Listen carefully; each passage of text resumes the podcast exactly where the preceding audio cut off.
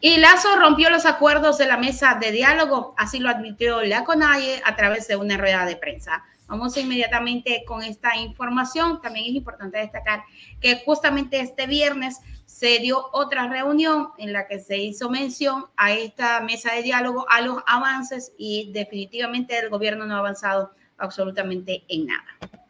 La noche de este jueves 23 de febrero, el presidente de la Confederación de Pueblos y Nacionalidades Indígenas del Ecuador, Leonidas Isa, dio una rueda de prensa para alertar que el presidente Lazo rompió los acuerdos de la mesa de diálogo en materia de minería. Además, denunció violencia por parte de la fuerza pública en contra de los comuneros que se oponen a los proyectos mineros.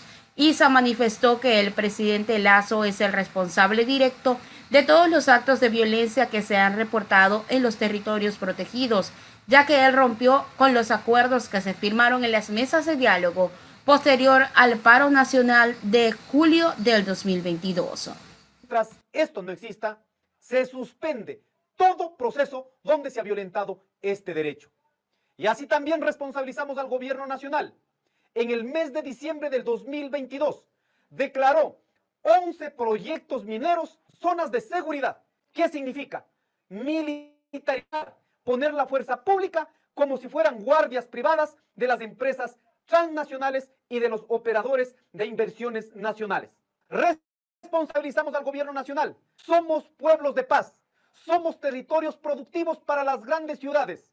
No pueden venir a imponer rompiendo el derecho a la previa, libre, informada, garantizada en la Constitución de la República, pero también firmada adherida por el Estado ecuatoriano a nivel nacional, por lo cual este territorio, los pueblos de paz, que ahora enfrentamos la violencia de las empresas transnacionales, la violencia de las políticas fondomonetaristas, la violencia de las políticas de proyectos mineros en este país de la responsabilidad del gobierno nacional, han instalar la violencia, la minería ilegal como una estrategia para garantizar la minería legal en este país.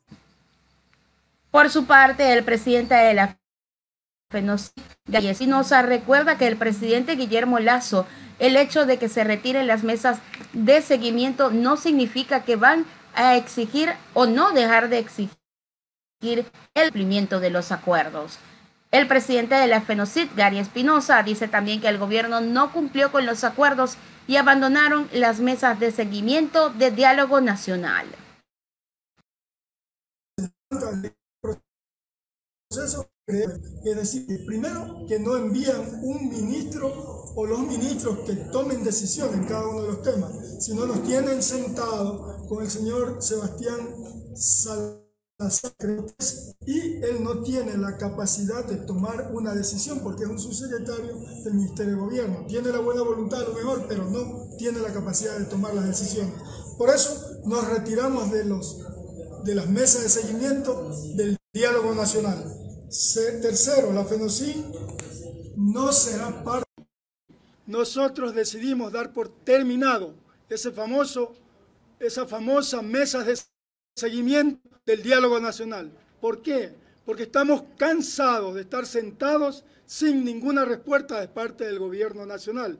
Por tanto, decidimos conformar una comisión en la cual va a ir a la vigilancia y a la exigencia de estos acuerdos 218, que recuerde el señor presidente Lazo, el hecho de que nos retiremos de estas mesas de seguimiento no significa que no le vamos a exigir.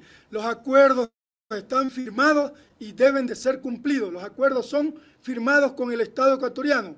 Con el presidente Lazo sí, pero son con el Estado ecuatoriano y son parte de esa negociación entre las...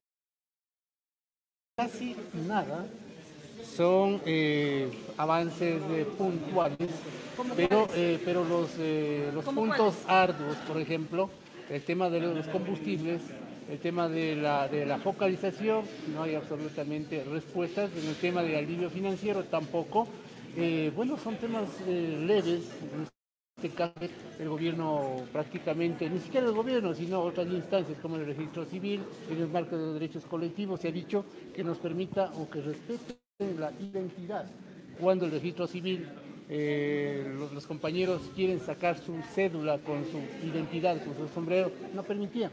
Así cosa, por ejemplo, eh, se acordó, por ejemplo, respetar las guardias comunitarias, eso no han respetado, se acordó em, no permitir, no dar más títulos, no eh, explotar el tema minero, pero veo que el gobierno nacional sigue, ¿no es cierto?, explotando, incluso ya militarizando, entonces en este sentido no hay acuerdos. Por lo tanto, el día de hoy vamos a hacer ese análisis, esa evaluación. ¿Podría desembocar esta reunión en una nueva convocatoria, marcha, movilización popular? Esperemos, no puedo adelantar. En la tarde habrá pronunciamiento, habrá resoluciones. En ese marco, en la tarde se dará toda la información respecto a lo que se genere en este día. Ahí está.